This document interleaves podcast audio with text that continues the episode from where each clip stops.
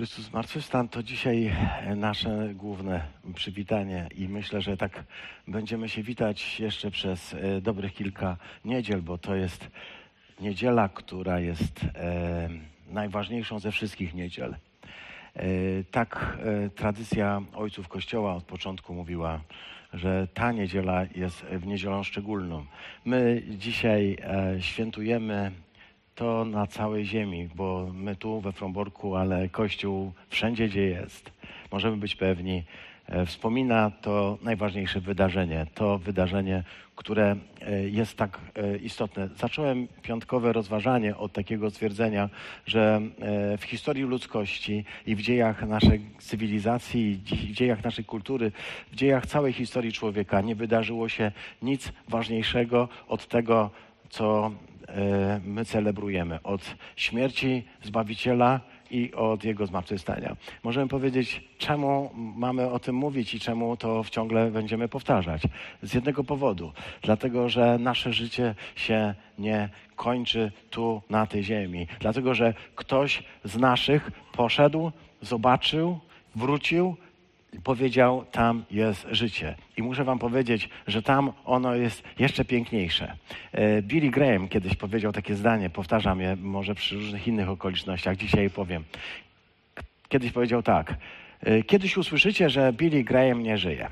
Nie wierzcie, żyje bardziej niż kiedykolwiek. Myślę, że to jest właśnie tajemnica zmartwychwstania. Żyjemy dzisiaj, tutaj i teraz ciągle w pewnym e, utęsknieniu i, i y, pewnych niepewnościach, znaczy pewnym, y, pewnych trudnościach. Jesteśmy ludźmi, którzy borykają się z różnymi rzeczami, ale borykamy się w nadziei, że kiedyś pewnego dnia nie będziemy musieli znosić wszystkich tych utrapień, które dzisiaj są. Tych utrapień, które dzisiaj każdy z nas może ma. Dzisiaj jesteśmy świątecznie ubrani, ale w środku w każdym z nas są różne napięcia. Gdybyśmy odsłonili te napięcia, byłyby tam różne bóle, różne troski, różne kłopoty. I muszę powiedzieć, tak jest. Pewnie w każdym z nas. W jednych mniej, w innych więcej. Ale my jesteśmy tu dlatego, że wierzymy, że przyjdzie dzień, kiedy te wszystkie troski, te wszystkie kłopoty, te wszystkie nasze e, problemy, które nosimy, nasze łzy, które wypłakujemy, nasze lęki, które gdzieś tam mamy, nasze troski o naszych bliskich, kiedyś to wszystko zostanie wreszcie e, zamknięte, abym mógł się skupić na tym, co jest najważniejsze. A co jest najważniejsze? Jezus powiedział to w modlitwie arcykapłańskiej, bo życie wieczne to jest poznać Boga, poznawać Go, wchodzić z Nim w najintymniejszą relację i poznawać Jego Syna, Mesjasza, naszego Pana Jezusa Chrystusa. Wszystko to jest możliwe w Duchu Bożym. A więc y, dzisiaj dlatego świętujemy, ponieważ przypominamy sobie o tej najważniejszej prawdzie, że nasze życie się tu nie kończy, że Chrystus umarł, przyszedł i powiedział jako żywy, zmartwychwstały Pan, że po drugiej stronie jest dom jest Ojciec, jest ktoś, kto nas czeka. Dzisiaj chciałbym Was zaprosić do rozmyślania, do rozważania, do nauczania na temat Eksodusu po raz piąty, a może szósty, bo chyba w czwartek też coś było, a może i w piątek, więc nie wiem, czy y, trochę mi się tutaj nie poprzestawiały kolejności. Szymon pewnie to ogarnia. Dzisiaj Eksodus Kościoła. Zapraszam do y, listu świętego Pawła do Koryntian, do piątego rozdziału, siódmy i ósmy wiersz, który brzmi tak. Usuńcie stary kwas, by stać się nowym ciastem. Wy jesteście bowiem ciastem niekwaszonym. A jako nasza pascha został ofiarowany Chrystus. Nie świętujmy więc w starym kwasie, w kwasie złości, w kwasie przewrotności, ale w niekwaszonych prześnikach szczerości i prawdzie. Dziękujemy Ci, Ojcze Wszechmogący, za Twoje słowo, które dzisiaj także posyłasz. Za słowo, które nam przypomina, że Chrystus jest naszą paschą, że jest naszym eksodusem, naszym przejściem. Prosimy Ciebie, Panie, abyś nas błogosławił na ten czas i pozwolił nam dzisiaj oddać Tobie chwałę tak, jak się Tobie należy. Niech będzie błogosławione imię Twoje, niech będzie błogosławiony każdy, kto słucha tej księgi i kto żyje tą, tym słowem, które Ty posyłasz. W imię Chrystusa Jezusa. Amen. Przez kilka tygodni rozważaliśmy e, temat eksodusu, e, temat przejścia. Wiemy, że słowo eksodus jest e, słowem greckim exodos, które bardzo jest zbliżone w swoim, e, w, jakby, e, swoim e, wymiarze do słowa hebrajskiego słowa pesach, pascha. Oba oznaczają przejście. Przejście w sposób taki dramatyczny. Izrael świętował Paschę na pamiątkę tego, że Bóg wyprowadził z Egiptu, z ziemi, która była ziemią niewoli. Jest to pamiątka wyprowadzenia z Egiptu i przejścia przez Morze Czerwone i wejścia do ziemi obiecanej. Kościół świętuje Paschę jako nowy eksodus, kiedy uświadamia sobie, że Jezus Chrystus jest bramą, przez którą możemy wejść do nowego życia. Wejść i doświadczyć nowego życia. Jakie jest to nowe życie? Jest nowym życiem przebaczeniu, bo kiedy przechodzimy przez tę bramę, doświadczamy takiej radykalnej przemiany. Chrystus przychodzi e, w, tym, w tej bramie, stajemy z Nim w tej bramie, aby doświadczyć przebaczenia, uwolnienia, wolności, wszystkiego tego, co jest owocem Jego, e, o, o, jego dzieła. Faraon zgodził się wyprowadzić, zgodził się wypuścić Izraela, zgodził się wypuścić Izraela nie dlatego, że miał taki kaprys, ale dlatego, że Bóg go przymusił, tak czytamy, potężnym ramieniem. Mojżesz chciał uwolnić Izraela na swój sposób. Ten rodzaj uwolnienia miał związek z brutalną przemocą. Myślał, że jeśli e, rzeczywiście będzie y, występował przeciwko y, faraonowi, przeciwko Egipcjanom, to wszystko się zmieni. I dlatego podkreślaliśmy od początku naszych rozważań, że o własnych siłach nie możesz wyjść z tej niewoli, ponieważ ta niewola jest znacznie głębsza. Nie jesteś w stanie wyciągnąć siebie za włosy z bagna. Nie jesteś w stanie wyciągnąć siebie z, e, z, z, takich trudnych miejsc, w których po prostu nie masz gruntu pod stopami. Taka jest sytuacja, taka jest kondycja człowieka. Możemy myśleć, że to nieprawda, że jakoś sobie radzisz. Tak zaczęliśmy nasze rozważania. Jeśli radzisz sobie w swoim życiu bez Boga, jeśli mm, myślisz sobie, że e, bez Boga jakoś sobie dasz radę, to znaczy, że ciągle Go nie poznałeś.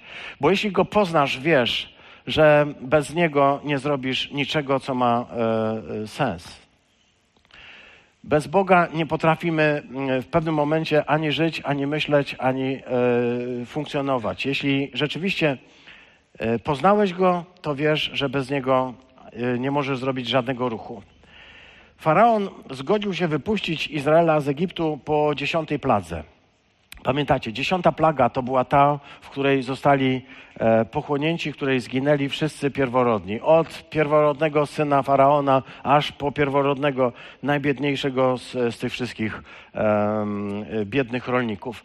E, myślę, że tutaj musimy się na sekundę zatrzymać, e, bo, bo siostry bracia, żyjemy w takim momencie, e, gdy uświadamiamy sobie, że ponosimy odpowiedzialność jako ludzie, jako obywatele miast, jako obywatele państwa. Ponosimy odpowiedzialność za wybory naszych rządzących. Kiedy nic się nie dzieje złego na świecie, możemy mieć wrażenie, że państwo jest niepotrzebne. Możemy mieć wrażenie, że jakoś jest dla nas nawet ciężarem te wszystkie służby, które są związane z funkcjonowaniem państwa. Tak jest do momentu, gdy nie pojawi się zagrożenie. Wtedy zaczynamy uświadamiać sobie, że istnieje konieczność obrony naszych wartości, naszego stylu życia, naszych, um, naszych codziennych pasji, a przede wszystkim naszych rodzin, naszych um, najbliższych, naszych dzieci. Uświadamiamy sobie to w pewnym momencie ale uświadamiamy sobie także i to, że wybory naszych mm, y, władz, wybory tych, którzy stoją na naszym e, czele, to, to są wybory, które niosą określone konsekwencje. Gdy bierzemy lekcje z historii, na przykład lekcje z tego, co się wydarzyło e, w czasie II wojny światowej, to wiemy, że przez pewien czas Niemcy mogli być bardzo zadowoleni z tego, jak rządzi nad nimi i jak panuje Hitler. Panował twardą ręką, dawał pracę, dawał e, bezpieczeństwo i jeszcze mówił, że Niemcy mają prawo do poszerzania swojej przestrzeni życiowej i że ta przestrzeń życiowa jest i na wschód, i na zachód. Głosił, że Niemcy ponad wszystko. Mówił rzeczy, które nam się wydawały dramatyczne, ale sami Niemcy słuchali ich z otwartą buzią i byli pod wrażeniem i chętnie rozpoczynali to panowanie. Ale ja pamiętam, czytając kiedyś y, historię y, Elbląga o tym, co się wydarzyło tutaj w lutym 1945 roku. Elbląg jest moim miastem rodzinnym. Kiedy przeklinali e, Hitlera Niemcy uciekający ze wschodu i mówili, że tak spokojnie się tu żyło, przez wieki się tu żyło. Żyli tutaj przez całe stulecia. Ale pewnego dnia musieli tę ziemię opuścić musieli doświadczyć e, tego, jakie są owoce, jak gorzkie są owoce pewnych wyobraźni politycznych, które nie widzą miejsca dla innych, dla innych narodów, dla innych nacji. Myślę, kiedy czytam o faraonie, że ginie nie tylko jego syn, nie tylko pierworodny faraona zginął, nie tylko pierworodny kilku dostojników, którzy podejmowali decyzje. Tu jest napisane, że zginął pierworodny każdego Egipcjanina. Jakby wszyscy ponoszą odpowiedzialność za te wybory. To nie jest tak, że e, dotyka to zło tylko faraona, bo on podejmuje decyzje.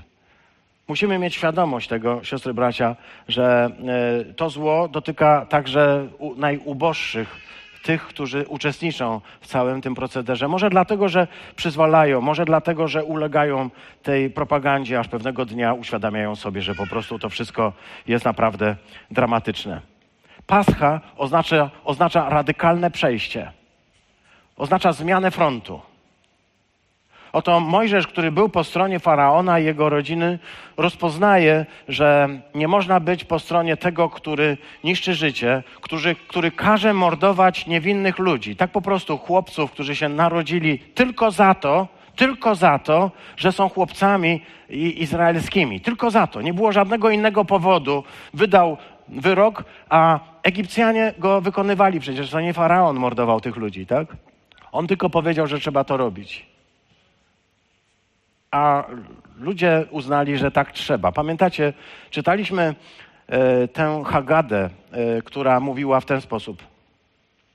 Czym ta noc różni się od innych? Pamiętacie?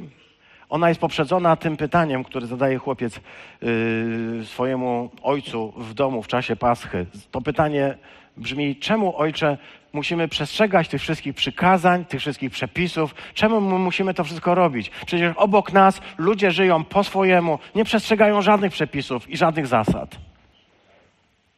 I Bóg mówi: Musicie to robić dlatego, dla jednego powodu, dlatego że jesteście moim ludem. A mój lud żyje według określonych praw według określonych przepisów, według określonych zasad. Te zasady są wypisane w waszych sercach, ponieważ one są w moim sercu. Chcę, żebyście żyli zgodnie z określonymi wartościami, z określonymi zasadami. I Mojżesz radykalnie zmienia stronę, po której był, ponieważ uświadamia sobie, że nie będzie stał po stronie tych, którzy mordują niewinnych.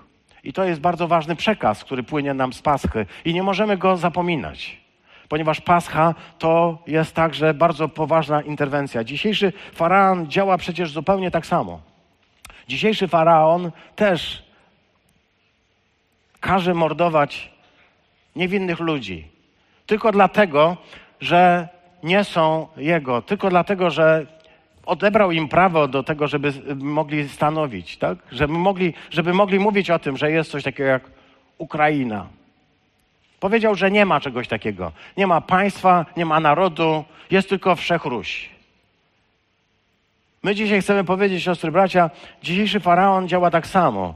Nie dlatego, że zmartwychwstał, ale dlatego, że został człowiek e, zarażony, zainfekowany. Niestety, każde czasy mają swoich faraonów, ale oni zawsze działają tak samo. Zawsze chcą niszczyć innych i mówić innym, że nie mają prawa do bycia.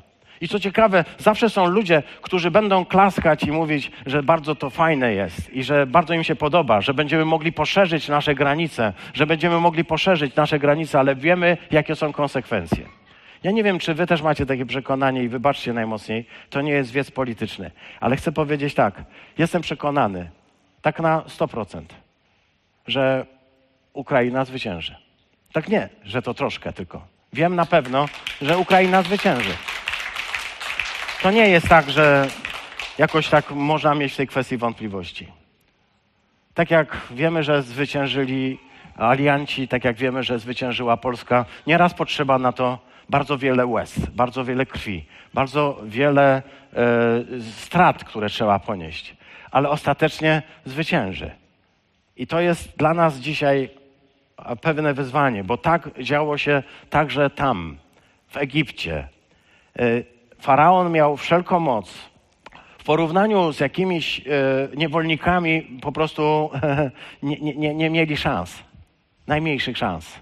A jednak to o nich dzisiaj mówimy, że zwyciężyli potężnego faraona. Chcę powiedzieć, siostry i bracia, to tylko niewolnicy. Według niektórych można ich traktować w najgorszy sposób. Można mordować ich dzieci, można zabijać, można maltretować naród, można nakładać na niego coraz większe ciężary, można mówić, że nie mają prawa do życia, można im mówić, że będą tylko niewolnikami, ale tak nie jest. Ponieważ są ludźmi, są stworzonymi przez Boga i mają prawo do swojego własnego kraju. Tak było z Izraelem. Tak było? Tak było z Izraelem. I te wielkie prawdy, które mogą mieć charakter niby polityczny, chcę powiedzieć, przekładamy dzisiaj na język, na język duchowy. Na język duchowy. Czytamy o tym, że naszą paschą nie jest ten baranek, który y, beczał sobie w świątyni przed zamordowaniem, przed złożeniem go w ofierze. Naszą paschą jest Chrystus Jezus. W tym tekście, który czytamy dzisiaj, jest mowa o tym, że Jezus przynosi nam inną kategorię wolności. I On mówi nam to, co my dzisiaj powiedzieliśmy, tak na 100%, że zwyciężymy. W jednym z tekstów, czytaliśmy go na jedną z Pasch, na jedną z Wielkanocy, przeczytaliśmy, że my nie jesteśmy zwycięzcami. Tam jest, nie jest napisane, jesteśmy zwycięzcami. On powiedział, jesteście więcej niż zwycięzcami. Jesteście hiper zwycięzcami. Macie pewność. I tutaj też to jest powiedziane. Jesteście niekwaszonym ciastem, jesteście przaśni, jesteście wolni od złości. W Ewangeliach kwas jest często rozumiany tak dwojako, e, coś pozytywnego. E, mowa o dynamice, wewnętrznej dynamice Królestwa Bożego. Jeśli e, w dzierze wrzuci się odrobinę kwasu, w dzierze mąki wrzuci się odrobinę kwasu, to bez względu na to, jak wiele będzie tej mąki, to ten kwas spowoduje, że wszystko zmieni smak, że wszystko zmieni jakość, że wszystko stanie się inne. Przez odrobinę kwasu. Jezus mówi, że jeśli e, wpuścimy w ten świat odrobinę Królestwa Bożego, to to Królestwo Boże jest w stanie zmienić cały ten świat. A my, chrześcijanie, jesteśmy tego żywym dowodem. Mamy być tego żywym dowodem. Mamy być dowodem na to, że odrobina Chrystusa w nas zaczyna zmieniać nas do tego stopnia, że z człowieka, który był złośliwy, z człowieka, który, był, y, który przeklinał, który y, był nieszczery, który był y, obładnięty złością, wszelką przewrotnością, tak jak tutaj czytamy, człowieka, który został dotknięty złem w każdym wymiarze i wydaje się, że to zło roz, rozpłynęło się po całym organizmie, ta kropla krwi Chrystusa w naszym organizmie czyni zupełnie nowe e, rzeczy w nas. Z człowieka, który był zupełnie pozbawiony skrupułów, rodzi się człowiek, który staje się delikatny, wrażliwy i mogę tak powiedzieć o każdym z Was. Człowiek, który zostaje zmieniony pod wpływem tego, czym jest dobra nowina w naszym życiu. I to jest jeden obraz e, kwasu, zakwasu. Jest jednak i drugi obraz, który jest równie mocny, a mówi o tym, że odrobina kwasu może także niszczyć. Kwas jest także symbolem czegoś, co by nazwać rozkładem, może być symbolem czegoś negatywnego, może być także symbolem złych obyczajów. Odrobina kwasu może niszczyć także ten organizm. Oba te e, obrazy stoją obok siebie. I tutaj Ewangelia mówi: jesteście pozbawieni kwasu. To jest bardzo ciekawy tekst i myślę, że na, na Wielkanoc jak najbardziej podstawowy, fundamentalny. Jest napisane: usuńcie stary kwas. To jest y, bardzo ciekawe wezwanie, bo ono nie mówi: usunęliście stary kwas. Nie ma w was starego kwasu.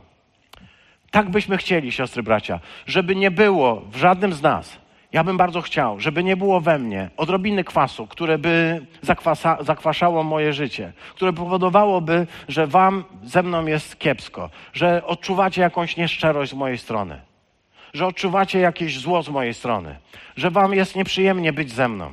Chciałbym, żeby nie było niczego takiego. Chciałbym, żeby tego nie było. Ale tekst mówi: usuńcie wszelki kwas. Usuwajcie go z waszych serc. Czy to jest wezwanie wielkanocne? Jak najbardziej. Dzisiaj chce nam Chrystus przypomnieć, że On nie tylko zmartwychwstał, ale On sprawił, że jesteśmy czyści, jesteśmy święci. I chce, abyśmy takimi pozostawali. Dlatego mówi: usuńcie stary kwas. Ponieważ jesteście ciastem niekwaszonym. Nie ma w was zakwasu. W tradycji żydowskiej jest takie przekonanie, ja nie dyskutuję z tym przekonaniem. Chcę tylko powiedzieć, że według tego, um, jeśli do mąkę zmieszasz z wodą, to po 18 minutach zaczyna się proces fermentacji. I po 18 minutach ciasto staje się już zakwasem. Dlatego macę przygotowuje się w ten sposób, że bezpośrednio po rozczynieniu trzeba ją od razu włożyć do pieca i upiec, żeby nie zdążyło, nie zdążyła nabrać kwasu, żeby nie była zakwaszona. To pokazuje nam pewne tempo, pewną dynamikę, jaką, jaką Bóg nas chce oczyścić. Potrzeba coś zrobić szybko. Bóg mówi, chcę już, teraz wrzucić E, e, tę odrobinę mąki i, i tej wody wymieszać i włożyć do pieca, żeby to od razu od razu rodziła się z tego, od razu rodziła się tego maca, ro, rodził się z tego chleb taki czysty i bez e, skazy. Trzeba usunąć bowiem, mówi ten tekst, wszelki hamec, wszelką, wszelkie, wszelki kwas. Trzeba to zrobić w pewnej dynamice. To nie jest tak, jak zostawisz to na dłużej, to to po prostu zaczyna się psuć, rozumiesz? Musisz to usunąć od razu. Musisz od razu wejść, także w ten piec, który macie wypalić. To nie są miłe rzeczy, siostry bracia. Chrześcijaństwo to nie jest tak po prostu, że Chrystus nas uwolnił, a my tylko będziemy śpiewać Alleluja. To jest coś takiego, że Chrystus nas uwalnia, a w nas zaczyna się pewien proces. I Bóg dość szybko wkłada nas do pieca i wypieka, i wypala, i robią się różne trudne rzeczy. Dzieje się tak w naszym życiu? Tak się dzieje, ponieważ On nie chce, żeby w nas ten kwas wzrastał. Może tak być, że człowiek, który zawierzył Chrystusowi, w pewnym momencie zacznie myśleć sobie, że e, nic więcej już nie może zrobić i to już po prostu będzie, będzie, będzie mógł żyć po swojemu. Tak, tak nie jest. Na naszą paschę został ofiarowany Chrystus. Chrystus daje nam możliwość zupełnie innego stylu życia. Nie chodzi o to, że jak się będziesz mocno starał, jak się będziesz bardzo starał, to wreszcie w pewnym momencie przełamiesz swój grzech i zaczniesz żyć w prawdzie. Nie. Jesteście bowiem czyści i wolni od wszelkiej złości, od przewrotności, od nienawiści, od zepsucia. A jeśli zaczyna w tobie kipić gniew, złość, przewrotność, nieszczerość, nieprawda, czytamy usuńcie stary kwas. Możemy powiedzieć tak, e, dość to dziwne, żeby e, obchodzić e, co roku to samo. 31 nasza Wielkanoc tutaj we Fromborku. Co roku to samo. Ale chcę powiedzieć tak. Po pierwsze, widzimy tutaj e, wezwanie, które pokazuje nam, że pierwszy Kościół świętował. W wierszu ósmym jest napisane: Nie świętujcie w starym kwasie, świętujcie w nowym zaczynie. Świętujcie w nowych, e, w tym cieście niekwaszonym. Świętujcie w czystości, świętujcie w, prze, w szczerości, świętujcie w prawdzie. Tu jest wezwanie: świętujcie. Niech wasze święto trwa. I to, że co jakiś czas muszę sobie stanąć przed tronem Chrystusa, aby powiedzieć: Panie, chcę zobaczyć, chcę wymieść, chcę zrobić porządki. Te nasze porządki wielkanocne, które robimy w naszych domach. E, przypominam, e, ktoś powiedział, że e, jest taka kategoria piekła dla tych, którzy nie myją okien przed świętami. Dla tych, którzy nie myją okien przed świętami. Jest taka kategoria piekła. Ale to nie jest, to nie jest nasze piekło. Nie, to nie, nie nasze życie. To w ogóle nie, nie My możemy nie, nie, nie myć okien. Mamy być uwolnieni od tej kategorii nieczystości. Mamy sobie przypominać, że co pewien czas, co pewien czas trzeba stanąć przed Chrystusem i zapytać, Panie, yy, czy we mnie nie ma znowu jakiegoś kwasu?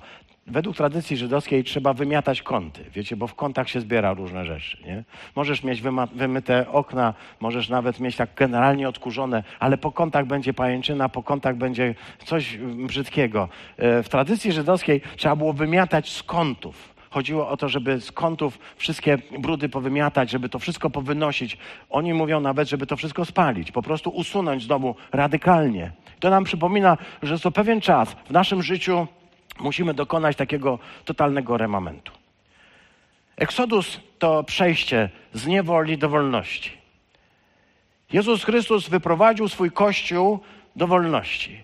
Mamy przejść przez e, ten, te szczególne e, drzwi, przez tę szczególną bramę. Kościół ma swoje drzwi i ma swoje przejście. I chciałbym e, przywołać tekst, który dobrze znamy na tę okoliczność Ewangelia Jana, 19 rozdział.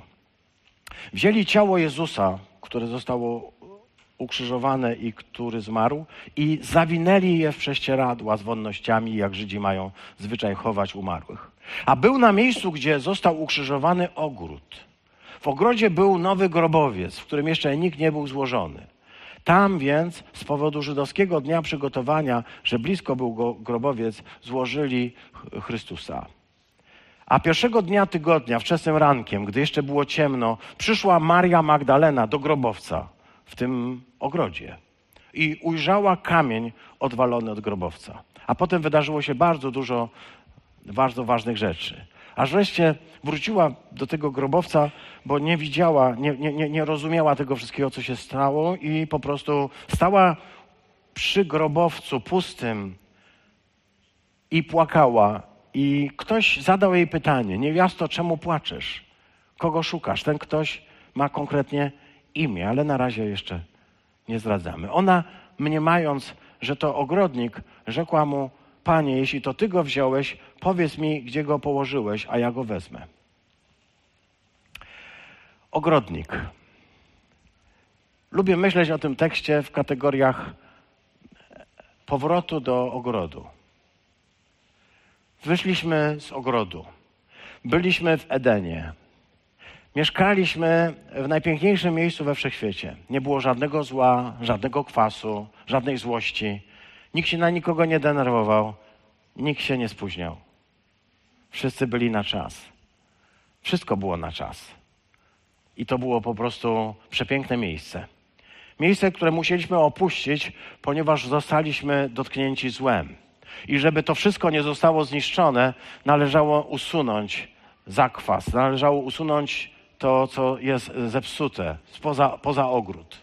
I od tej pory zaczęła się nasza tęsknota za ogrodem, tęsknota do powrotu do Edenu, do miejsca, gdzie znowu będzie idealnie. Do miejsca, gdzie będę mógł uchwycić ten doskonały moment w swoim życiu i powiedzieć: Już jest pięknie i chciałbym tego już nie zepsuć. Do tego miejsca, gdzie jest Pan Bóg, do tego miejsca, gdzie mogę oddychać pełną piersią, do tego miejsca, gdzie nie ma żadnej złości, żadnego gniewu, żadnej przewrotności. Historia człowieka, historia Biblii to jest historia opowiadania o tym, jak ta droga nasza się toczyła. I jak wiemy, na różnych wymiarach i w różny sposób, ale nic nie dawało nam powrotu do Edenu ani prawo, ani przykazania, ani prorosy. Nie było takiej siły. Aż przyszedł nasz Pan Jezus Chrystus. Został złożony do grobowca, ale ten grobowiec, mówi nam ten tekst, i zwrócę na to jeszcze raz uwagę, ten grobowiec nie był ustawiony gdziekolwiek indziej. Jan mówi nam tutaj bardzo ważną prawdę. Mówi nam, że ten grobowiec był w ogrodzie. I to nie może nam uciec. Ta myśl nie może, ona nie jest tak powiedziana tylko od sobie. Oprócz tego, że dotyczy pewnego konkretnego ogrodu, to faktem jest po prostu, że to był ogród. Że ten grobowiec był w ogrodzie. Grobowiec w ogrodzie. W ogrodzie, w którym, do którego człowiek złożył Boga, bo stwierdził, że Bóg mu już nie może, Bóg mu nie jest potrzebny. Tak było z Adamem, Ewą. Bóg nie jest nam potrzebny. Sami zdecydujemy o wszystkim. Nie potrzebujemy już Boga. Sami będziemy decydować o wszystkich naszych prawach. I faraon jest taką ostateczną kumulacją. Wiemy, co się dzieje, kiedy człowiek postanawia sam o wszystkim decydować. A więc o tym, że ktoś ma prawo istnieć, ktoś ma prawo żyć, a ktoś nie ma prawa żyć. To on decyduje. Złożyliśmy Boga do grobowca i stwierdziliśmy, że tak będzie nam cudowniej, tak będzie lepiej. Po czym się okazało, że to wszystko jest zupełnie inaczej, że zostaliśmy oszukani, ale to już było mocniejsze niż my. Ta historia o grobowcu mówi nam po prostu o tym, że był w ogrodzie, w którym Chrystus spoczął, a trzeciego dnia, pierwszego dnia tygodnia, okazało się, że grobowiec jest pusty. I znajduje się tam ogrodnik. I znowu jest tutaj może troszkę takiego. E, Janowego języka, bo on lubi takie niuanse i takie e, tematy, które pozwalają lepiej uchwycić pewne rzeczy. Mówi, że e, niewiasta, e, która tam była, Maria Magdalena, e, w pewnym momencie zadała pytania, pytanie o to, e, czy on wziął. Myślała, że to ogrodnik. I chcę powiedzieć e, w ten sposób, siostry, bracia, tak rzeczywiście. Bóg jest ogrodnikiem. Prawda? Bóg jest ogrodnikiem. Ogrodnik to ktoś, kto potrzebuje rozległej wiedzy o nasionach, o roślinach, potrzebuje wyobraźni, potrzebuje też intuicji. Ktoś, kto będzie mógł doglądać, ktoś, kto będzie mógł sprawdzić. To on dba o rozwój, to on dba o to, by usunąć to, co niepotrzebne, to ogrodnik dba o to, żeby wszystko wyglądało i działało i mogło funkcjonować w należytym porządku. To daje mi dobrą nowinę dzisiaj, ponieważ to Bóg jest tym, który troszczy się o ten ogród. Pamiętacie, e, w, e, w Księdze Rodzaju jest napisane, że Bóg ustanowił człowieka, by ten był stróżem ogrodu i żeby pilnował ogrodu i żeby e, mógł ten ogród uprawiać. I okazało się, że to zadanie było ponad siły, e, że pojawił się wróg, że zrobił coś strasznego. Że wprowadził chaos, że zasiał konkol, że wysiał złe ziarno, że to wszystko zaczęło się mieszać. Dobro ze złem, dobro ze złem. Już nie mogliśmy odróżnić, tak? Potem zaczęliśmy wyrywać zło. Okazało się, że wyrywamy z dobrem. Jezus o tym mówi piękną przypowieść, ważną przypowieść. Tutaj jest powiedziane, że ogrodnik. Ogrodnik to ktoś, kto troszczy się o ogród. I chcę dzisiaj Wam powiedzieć, siostry bracia, Królestwo Boże, do którego Chrystus nas zaprasza, jest królestwem, w którym Bóg jest ogrodnikiem i to On będzie strzegł, uprawiał i chronił. I do tego ogrodu nas zaprasza, żebyśmy my mogli w tym ogrodzie odnaleźć dzisiaj znowu harmonię. To, co w ogrodzie jest najpiękniejsze. Harmonia, e, przyszłość, to, że to e, co chwilkę coś innego dojrzewa, co chwilkę coś nowego możesz stamtąd wydobyć. On ma całą gamę fantastycznych rzeczy, dzięki którym moje życie może zamienić się w ogród. I chcę Ci powiedzieć, bez względu na to, jak jałową pustynią byłeś, jak jałową pustynią mogło być Twoje życie, Chrystus po to zmartwychwstał, żeby z Twojego życia, żeby z tej pustyni, w której byłeś, żeby w tym trudności, które przechodziłeś, ale w tym przekonaniu, że Twoje życie no, nie jest szczególnie cenne, żeby z tego życia zrobić ogród. I jesteśmy co do tego przekonani.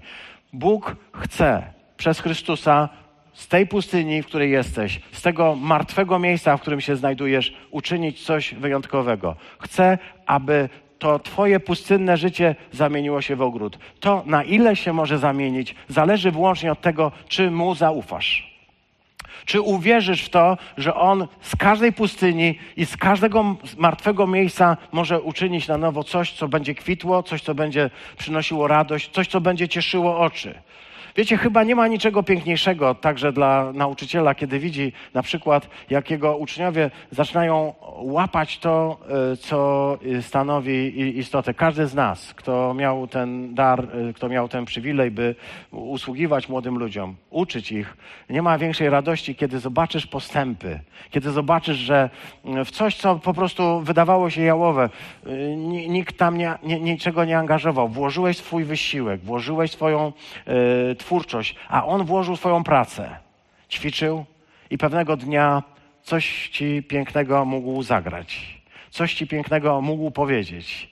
Mógł odpowiedzieć na Twoje trudne historyczne pytania. Mógł odpowiedzieć na Twoje e, dziwne zadania, które mu dałeś, ponieważ człowieka, który wyglądał tak zwyczajnie jak każdy zjadacz chleba, nic naturalnego, nic nadzwyczajnego. On uczynił kogoś, kto zaczyna kwitnąć, w czym zaczyna się coś dziać. To się wszystko dzieje, siostry, bracia, dlatego, że zmartwychwstał. Dlatego, że w tym ogrodzie, e, gdy myśleliśmy, że możemy go tam przywalić wielkim kamieniem i że on tam zostanie, a my będziemy decydować o tym, co jest tutaj po naszemu i jak musi być, Bóg powiedział pewnego dnia: stop Więcej już nie może tak być. Wyprowadzam się z tego grobowca i chcę Was zaprowadzić do ogrodu. Chrześcijanie świętują dzisiaj to najważniejsze wydarzenie. Bóg nas wprowadza przez Chrystusa do tego najpiękniejszego miejsca. Jezus powiedział: Zaprawdę powiadam Wam, kto nie wchodzi przez drzwi do mm, e, owczarni, lecz w inny sposób się tam dostaje, jest złodziejem i jest przestępcą. Kto chce inaczej budować rzeczywistość, kto chce inaczej budować e, relacje między ludźmi niż tak, jak Bóg ustanowił, ten zawsze będzie złodziejem i zawsze będzie przestępcą. Zawsze będzie przestępcą. Panie, dlaczego my musimy przestrzegać tych przykazań? Musimy ich przestrzegać, dlatego, musicie ich przestrzegać, dlatego, że takie jest moje serce. W nim nie ma chęci czynienia e, innym zła.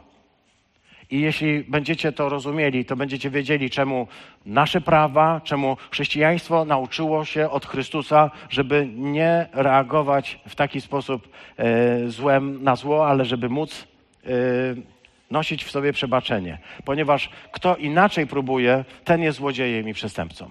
I Jezus mówi dalej: Ja jestem drzwiami. Jeśli ktoś przeze mnie wejdzie, zbawiony będzie. I wejdzie, i wyjdzie. Pastwisko znajdzie. Przejdzie przez bramę. Wejdzie do tej bramy i wyjdzie z tej bramy. To miejsce jest centralne. Ta brama przemienia, ponieważ Chrystus daje ci zupełnie nową perspektywę. Będziesz mógł wejść i wyjść, będziesz mógł przejść, będziesz mógł dokonać swojego eksodusu. Dokonuje się to w Chrystusie. Głosimy to i mówimy.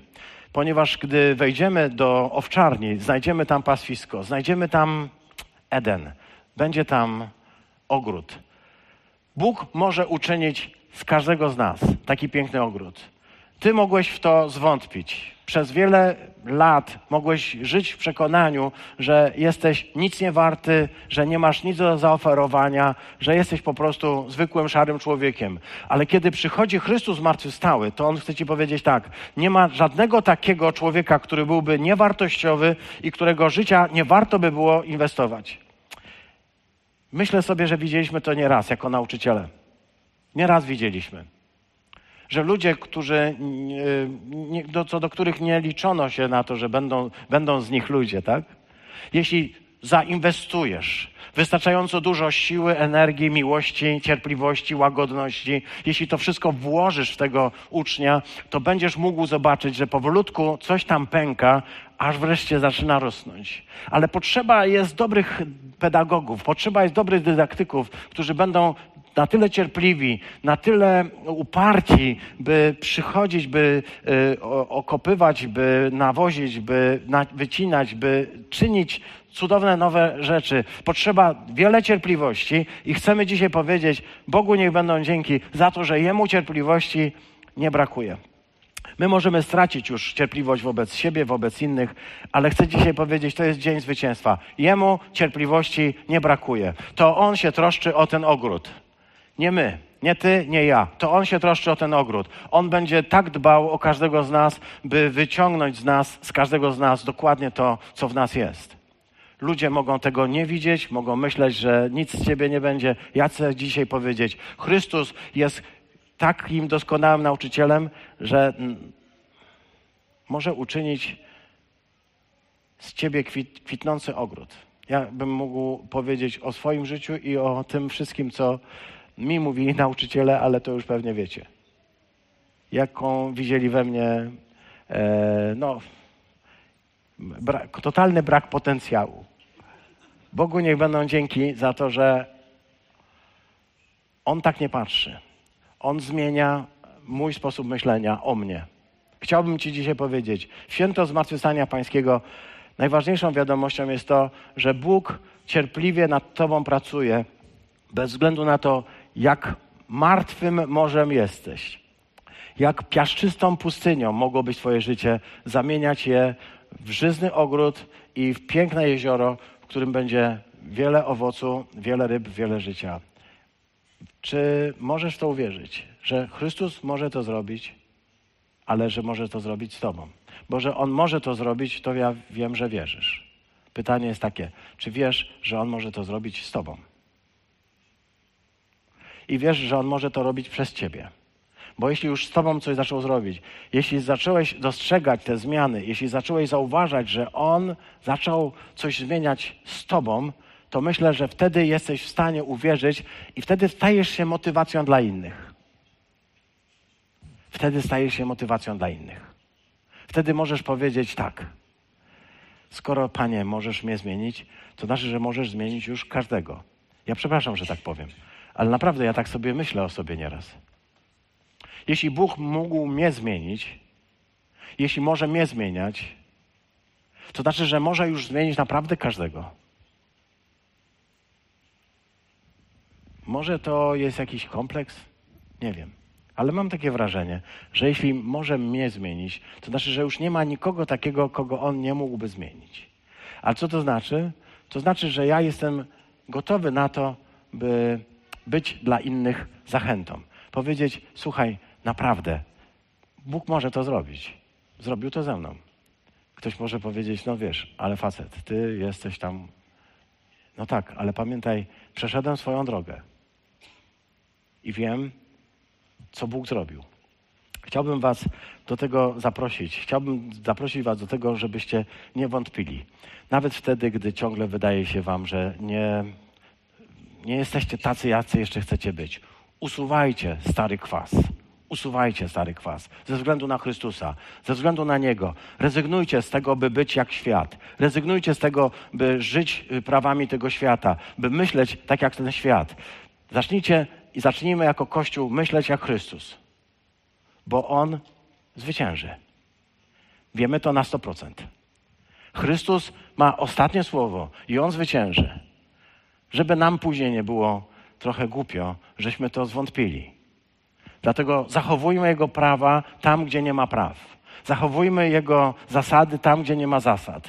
Starajmy się być takimi jak On, tam, gdzie nikt nas nie widzi i gdy pochodzi pokusa, żeby robić jak wszyscy. Bądźmy solą tej ziemi i światłem tego świata. Bądźmy tacy ze względu na Niego. Bądźmy tacy dla Niego. Bądźmy tacy, żebyśmy byli świadkami Jego zmartwychwstania. Niech Bogu będą dzięki za to. Amen.